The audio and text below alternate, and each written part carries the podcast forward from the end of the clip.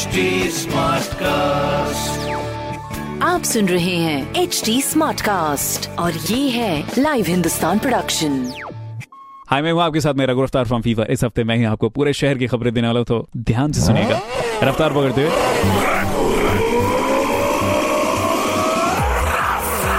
हाँ जी, पहली खबर, प्रदेश में अब तक एक करोड़ से अधिक कोविड 19 के टेस्ट हो चुके हैं, जो कि अपने आप में एक रिकॉर्ड है, और साथ ही ये टेस्ट अभी भी कंटिन्यू है। दूसरी खबर, यूपी आईटीआई एडमिशन 2020 में जो भी काउंसलिंग प्रोसीजर में शामिल होने के लिए मंगलवार को पहुँचे थे, उन सभी को निराश होकर लौटना पड़ा।